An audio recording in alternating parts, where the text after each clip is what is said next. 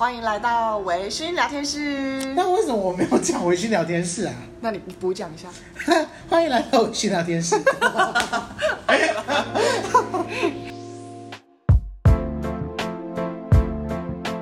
来，我们今天有特别来宾要介绍。OK，呃，其实。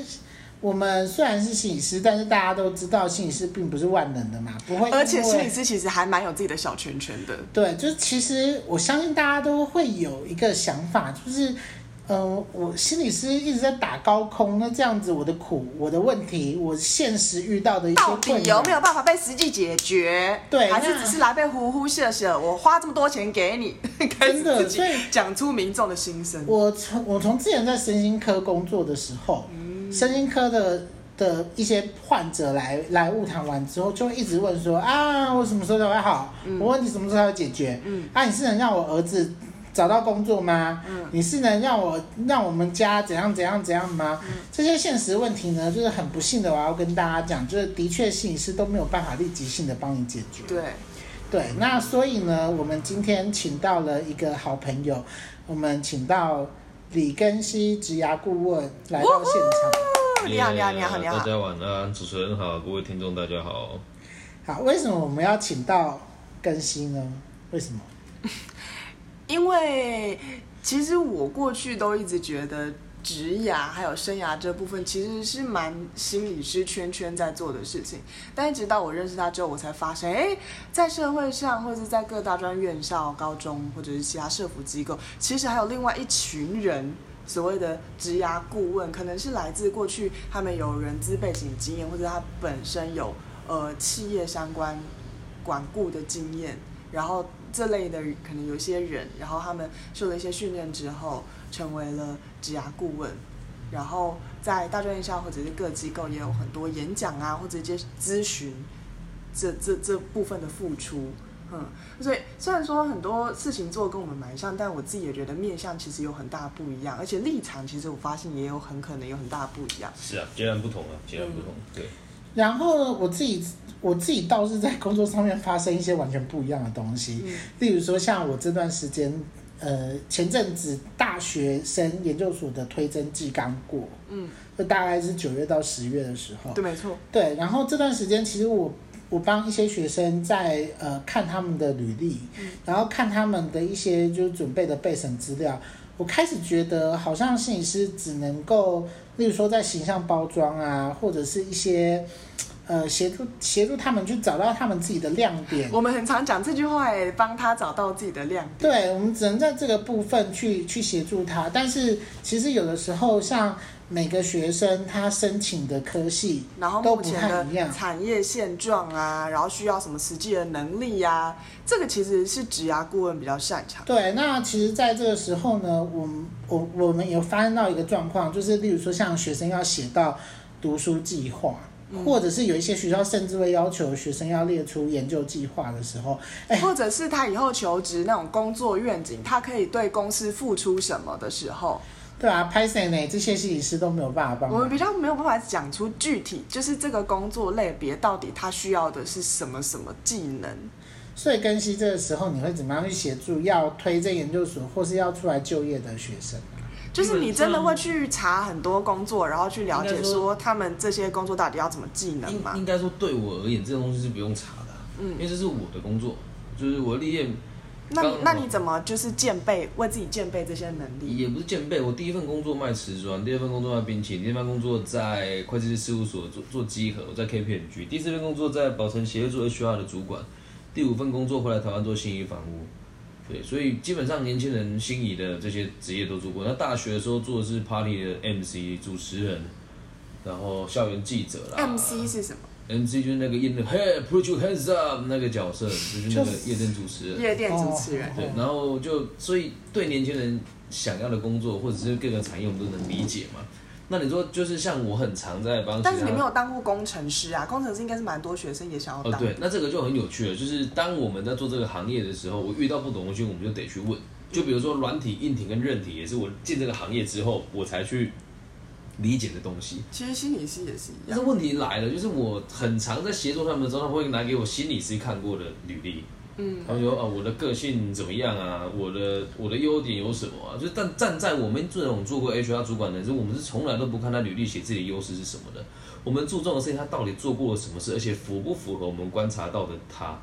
因此，在刚刚讨论的过程当中，我觉得其实方向也都是正确的，只是如果角色换过来的时候，我们很难去理解到个案的需求是什么。你们说找到他的亮点，但是亮点，然后呢，你我们能不能知道他做这份工作？可是其实我我觉得我们所谓的亮点，其实在讲同一件事情啊，就是我们要让他好好的呈现他做过的事情嘛，他实际的状况，然后可能是他他。这个我我他拥有的能力，他可以被运用的价值在哪里？那我们就讲这件事。那如果就您你们认为的这个他的能力能应用在什么地方？你们了解什么能力可以应用在什么产业吗？就很像很多人都认为数学好才能够念会计啊，对。但实际上，我觉得我数学很烂，可是我会计训练得很好。因为很多东西它其实是有盲点的，而多数人会说，就像很多我有遇过很多很瞎的这种对话，就只要我略举，他说我们学校辅导老师跟我说，我想做业务，那我就念行销，这听起来好像很合理，我相信你们也会觉得很合理，但实际上行销跟业务根本就两回事啊。嗯，对，那自己的我的投资也算多也算杂，所以给他们建议就会很具体，然后会有具体的短期、中期跟长期的目标。那就这一点的话，我们就是要很常去历练，你才有办法学习啊。对，就。我认为生涯规划它是很需要有经验的人来做，对，你要有人资的经验，有创业的经验，然后要有能力做谈判，还有看业界桥接嘛。就像如果今天找我做，我是直接到我投资的企业或者管顾的企业帮他们做媒合。那如果今天透过心理师能给他的东西，可能就比较有限，也不能讲没有用。可是我们的目的就让他找到工作嘛。OK，所以其实职涯顾问。他职涯顾问的专业能力跟手上有的资源的数量，也是会影响到一个职涯顾问成功与否。也可以这么说，但在我们这行业，多数的人也没有办法做到这一点呢，这也是实话。这是我觉得在台湾这个产业还需要被完备的地方，不是只有，我认为不是只有说什么什么行业不够好，而是如果针对生涯规划这一这一点的话，确实在台湾还是走还是走的蛮后面的。对。嗯你自己会觉得，呃，面对一个目前大学正要毕业的人，嗯、那他可能，比如说参加的比赛啊，什么专题啊也有限，然后对自己的专长能力、专长领域，还有自己的个人特色都还不太确定的情况下，嗯、通常你会从哪一个部分优先帮助他？我会先在意的是，你知道参加那些比赛是有没有用的，因为我。基本上我从来不会去采信那些比赛，原因是因为这么多比赛也没有人把这个比赛的结果拿出来，最后变成了一门生意或是什么的。所以，比如说他他是全然迷惘，那参他参加这种比赛也是多余的。所以我应该会协助他说，你想做的事情到底是什么？你在大学参加这些活动的过程是为了弥补这些虚荣心，还是你真的对这个产业有兴趣？我想蛮多大学生应该都是为了虚，就是 所谓虚荣心。是啊，就像我以前，或者觉得哎，总要得个名，去比个赛，然后以后还能出去找工作，履历很充实。对啊，但是最可怕的是这一点。如果被外行人看到，他们就嗯认为说啊，你做过什么片，你就该做什么行业啊？得了嘛，那些裁判你在这个行业也也不一定有经验的。所以如果是我做法，我会问他说，你最想做的事情是什么？然后你觉得你现在专业的的工作有哪一些？嗯，或许你们可以给我具体的科系，我可以给你们更具体的的回馈。如果是电机的话，如果是电机系的话，那就要先看他学的是是比较专精于哪个方向。如果是电机系，那通常会做的是设备工程师居多啦。嗯，那你说，哎，什么友达、联电这些都都会有，只要用得到机器的，就是了。那他也要看他的学业，台清教程基本上没这个问题啊。那如果比较后端的学校，那问题就多了。我可能会建议他们先把外语能力精进起来，然后到东南亚当外派干部，或者是如果真的外语能力很差的话，现在我们传统产业里面的这个有用到机械的一些工厂，去去投所谓的设备工程师或者储备干部来慢慢精进，就会具体很多。然后这时候我会打开眼睛跟他讲，你学的必修科目有哪一些？嗯，对，而不是只大家讲他的亮点。我会告诉他你读的科系有哪一些，你的你的专业能力有哪一些，比如说。他是念设呃念这个资工的嘛，所以电学、力学一定都有概念的。电机对啊，电机这也都会用得到啦，电学、力学也都用得到，所以就会把它写出来说，那这些样子这些特性你可以做哪些工作？对，反正也不是在，我我会更专注于说他对这个现在对自己生活有没有有没有这个责任感，因为很多时候他其实都讲的就是满嘴跑火车啊，但我会更希望更在意，那他有没有想为自己负责？他说老师，我对我这读的科系真的没兴趣。嗯，那你去卖冰淇淋啊，跟我年轻的时候一样。嗯，可是大部分人不会就说，哎呀，他他大应该可以可以买冰淇淋干嘛丢？啊，他不吃苦怎么知道为什么要充实自己啊？所以就大家在点学以致用也不一定不好。可是如果当一个人他大学念这么多年，他又不知道他要的是什么，他或许更需要的是我们协助他聚焦，而这个聚焦是我们就得对产业有一点程度的了解，要不然就是瞎搞啊。你是怎么样去扩增自己的资料库的啊？因为对实际产业有了解的话，感觉一来需要人脉，二来你需要一直不停的阅读跟、啊、跟别人对话。是啊，啊，就跟你讲的一样，就是人脉、阅读跟对话。那你会阅读什么呢？很多人应该想说，会不会是商业周刊啦？我不看那种买广告的东西啊。嗯，对我讲话比较直接。那那你都阅读一些什么？嗯，田与权利啊。给予权利是在讲什么？讲的是中古世纪到现在，这一般人可能没兴趣的啊。讲的是管理学的发展的。过程，所以就让我在我的辅导里面，我会很快速的帮人去划分阶级，然后塞到他该去的地方。嗯，被讨厌的勇气啦，我觉得这本是入门的书，建立人家自信心嘛。这本书很好用。然后斜杠青年呢，讲的是最近这几年的趋势。这三本书我觉得都还蛮值得看的。现在在读《金刚经》的，可是《金刚经》内容就太玄了，我们在这边讲，人家可能也不是那么清楚。那你觉得《金刚经》对你的帮助，或者是对你当职啊顾问的帮助是什么？知道一切都是假的，一切都是过程。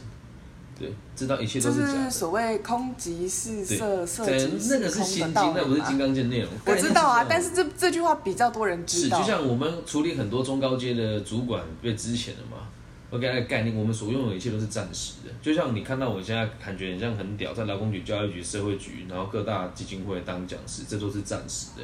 我也会老，但但是问题是我的暂时还有很久，因为我才三十二岁。那其他人暂时可能真的快结束了。对，那这时候你就会得失心就不会那么重了。对，然后你也可以跟你的佛佛经里面有很多东西啦，它的概念会变成是，比如说我们讲般若波罗蜜，波罗蜜就是彼岸的意思，那般若就是智慧。那我做这个行业也是一样，用有智慧的方式帮你送到你的彼岸啊。很多人以为彼岸是什么极乐世界，其实没有，每个人的彼岸都不一样。失业的人的彼岸就是就业，上班的人的痛苦的彼岸就是他妈的失业，就这么简单。对，所以很多东西，所以要让他失业。是啊，你以为，然后再找一个更适合自己的。有些人也不用上班了，其实。哦。对，所以这个要去分析他们的需求了。而且来求助的人，所以就是所谓的每个人彼岸都不一样。对，而且来求助的人的状况也很杂。而我跟人家互动的时候，因为毕竟，诶，有在公务机关服务嘛，所以人家找我聊的时候，我也不一定会收费。对，这这也是也是另外一件事情了。对。所以读佛经就让我更愿意奉献了，讲白点就是这样。对。嗯、那谈到奉献这件事情的话，你怎么样确定自己帮服务对象所规划出来一条对哦是正确的，对不对？对，是对他有效益。我我必须得讲，我也还在成长。对我我绝对不会觉得说我是百分之百正确的。其实身为心理师，我们有的时候也会担心一件事情，是不知道我们做的事情是不是真的都导向。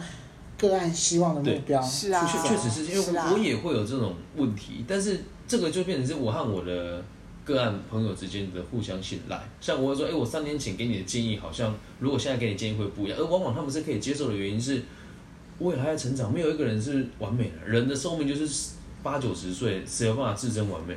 但是那一颗赤诚的心才是最重要的。我很常开玩笑跟我朋友说了。说，诶、欸，我们这个行业就跟诈欺一样，你来看我越多次就收越多钱，对，所以我们的目的就不是让你好起来，只是开玩笑的说法。真的吗？但这是实话，很多人都是这样。我不会这么接过我的个案就知道，我是两个小时解决你的问题，然后写一份自传，给你一份你的现在改进的地方，然后建议你每天该做的生活的改进有哪一些。但是我看过太多心理师都是同行，他会跟他说啊，你下礼拜再来吧，十周过去了，什么都没解决啊。这其实是在我们心理师的伦理课，其实也有特别提到。这很，我觉得很神扯。就是一个心理师，你自己当觉得个案需要结案，可是你自己需要钱的时候，你会选择告诉他下次要继续来，还是会让他结案？我可以不避讳的说，我替很多附近的智商所的人收尾。嗯，我也不怕人家知道，但我今天就不讲哪些企业。对，在我心中，他们就是企业。啊，我去那边好几次了，每次都花大概一两千块，这都没什么效果。啊，我朋友推荐我来找你，我说哎靠，你付了那么多你来找我，然后你不付钱给我，这样正确吗？但他还是不会付钱给我，呵 呵对，但我还是会做啦，因为我的目的是。那他主要都会问你哪些问题？我自传这样写对吗？写当然不对啊。所以他去找心理师谈了十次，问他的自传该怎么写，这也是其中一部分啦。对，然后我那时候听起来很吊诡啊，这不吊诡啊，怎么会？在我世界，我觉得很合理啊。就是履历写不不只是心理师啊，一般人也都是一样。像我在做我的 SOP，我也没办法让别人复制的原因，是因为他就真的是很吃个人经验。但是我看太多人误导学生的一些观念都很差劲，就像像很多人说什么你得做行销，就光这一点，推荐各位观众朋友看了一部电影叫《Social Dilemma》，我忘记中文的翻译叫什么了，好像叫什么社群软体的两难吧。大家都以为好像你文案写得好，行销就会成功，根本就不是啊，是因为。有大数据在分析，有有钱人在买你的受众，就这么简单。但这种事情连不要说心理师，一般人也都不知道。但我们自己在这个行业也一段时间了，毕竟投资的杂，所以什么状况大概也都知道。你不信，你现在请观众朋友把他 IG 打开，然后看一下他第几则的这个回应，诶，第几则的这里面是。是这个推荐的内容，那这些都不是文案写得好，而是人家愿意把你的东西放到你的首页上而已。这也是其中一件事情就有曝光，本来就是啊，所以你觉得文案写得好，有人看吗？Come on，别逗了，不可能啊，对吧？嗯，所以这这里面的的的意义意义其实很深层，因为我觉得大家都活得很不清醒、很不真实，所以大家都很不开心。对，但当你知道自己需求的时候，生活就简单很多了。那你觉得有生涯议题的人，他在求助的时候，他应该要优先先做哪一些功课，然后再来找，呃，再来是怎么样去找适合他的职业？这种东西应该就是因材施教吧，他不需要做功课，他如果自己都会做功课，基本上不需要我。我们能做的事情就是 push 他往前，然后去尝试错误，然后给他力量跟信心，可以面对下一次的错误。这是我在做的事情。外外面这家公司其实。也不会这么做啊，就是找到工作就结案。但我没有，我更在意的事情是他下次面对挫折的时候有没有能力自己去解决它。那我帮一般听众发问，其实，诶，我觉得找职涯顾问跟找心理师应该蛮像的。就是那我如果一般民众想要找所谓的职涯顾问，那应该怎么找？我这个讲会适配性才会高，会会得罪很多人。啊、就是如果真的要问我这么自以为是的人，我说那就是找我啦，找其他人干嘛？那我为什么要找你？你有什么特质是你觉得很值得撑得起职啊顾问？我在全球第三大会计事务所集合，所以查过各种不同行业，传直销啦、电子业啦、传统产业啦，然后这个零售业等等的，所以对他们这些产业的基本上的逻辑都懂了。然后，如果你说要问到人家在求职公司怎么看待，以前我在宝成的工作就是人资，宝成是全世界最大的鞋厂，对，那我那时候其实就是在那边做 HR 的工作嘛，对，那如果是真的真的想要做业务的话，我到现在还是有在协助人家卖车啊、卖房子啊，所以实务经验嘛，对，那你说其他人可能每个人专精的领域不同，如果今天。呃，对某一个领域有兴趣，去找那个领域的专家，我觉得那倒 OK。可是如果是开放式的找职业顾问的话，你得找到这个人是要有管理经验的，的经验你要有管理经验，然后你自己要求职过很多次，要被洗脸过很多次，要有用人的经验，对，然后你也要有被人家唾弃的经验的。所以就是你懂他们的苦，可是你也懂管理阶层想要。这个就是最困难的地方了。嗯、这这确实就是因为我们在辅导人家，像我自己，你你如果看到我在路边和工人坐在一起吃便当，你也不用太意外。有时候有空，我就会跟他们一起去做小工，我会做这种事。等到你如果看到我穿着西装笔挺在跟市长吃饭，你也不要回，那个人也是我。嗯。但是没有一个人愿意这样跨阶级去跟每一个人互动啊。对，我只能说我命很好啦，每个地方人都愿意接接受我，所以我能够服务的层次就广。就增加你工作的广度。是，可是说真的，大家如果要挑客人做的话，都要挑有钱人做，不会有人想要去做基层的劳工阶级，因为没有钱啊，嗯、成效也不够高。但偏偏就是我在做的事啊。嗯。所以逻辑不同，格局也不一样。对。好，那这一集我们邀请到根西来跟我们分享他做职涯顾问背后的一些呃想法跟逻辑。那下一集的话，我们想要邀请根西跟我们分享一下，就是他在身为职涯顾问的时候一些。特别让他有印象的，呃的的个案经验，还有一些他自己在呃身为职涯顾问的一些甘苦谈。那这一集就到这边结束哦，拜拜。